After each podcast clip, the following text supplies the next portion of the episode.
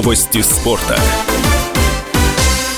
Хоккеисты казанского «Акбарса» проиграли уфимскому Салавату Юлаеву со счетом 1-4 в гостевом матче регулярного чемпионата «Фанбет КХЛ». В составе победителей шайбы забросили Иван Дроздов, 7 минута, Сергей Шмелев, 19 40 и Владислав Картаев, 54 минута. У проигравших отличился Михаил Глухов, 23 минута. «Акбарс», который возглавляет Олег Знарок, потерпел девятое поражение в 10 последних матчах. Казанский клуб занимает седьмое место в турнирной таблице Восточной конференции, набрав 22 очка в 22 матчах матчах. Салават Юлаев расположился на третьей строчке с 31 очком в 21 встрече. В следующем матче Акбар с 30 октября примет Нижегородский нефтехимик. Салават Юлаев днем ранее дома сыграет с Станинским Барысом. В другом матче дня Магнитогорский металлург дома обыграл Екатеринбургский автомобилист со счетом 3-0. Голкипер хозяев Эдди Паскуали сделал 37 сейвов.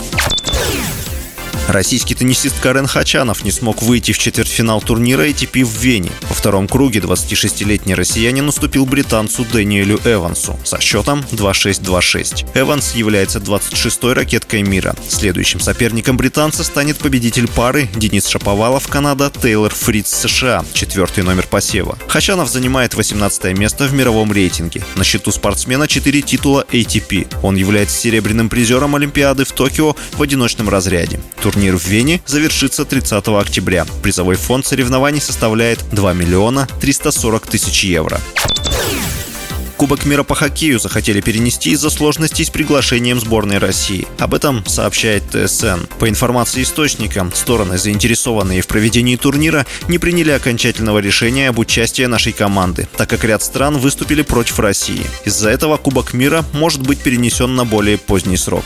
Отмечается, что вопрос стал сложным для Национальной хоккейной лиги и Ассоциации игроков лиги. Изначально проведение турнира было запланировано на февраль 2024 года. В августе заместитель комиссара НХЛ Билл Дейли заявил, что лига заинтересована в приглашении сборной России. Однако участие страны в турнире находится под вопросом из-за санкций Международной Федерации Хоккея. С вами был Василий Воронин. Больше спортивных новостей читайте на сайте sportkp.ru Новости спорта.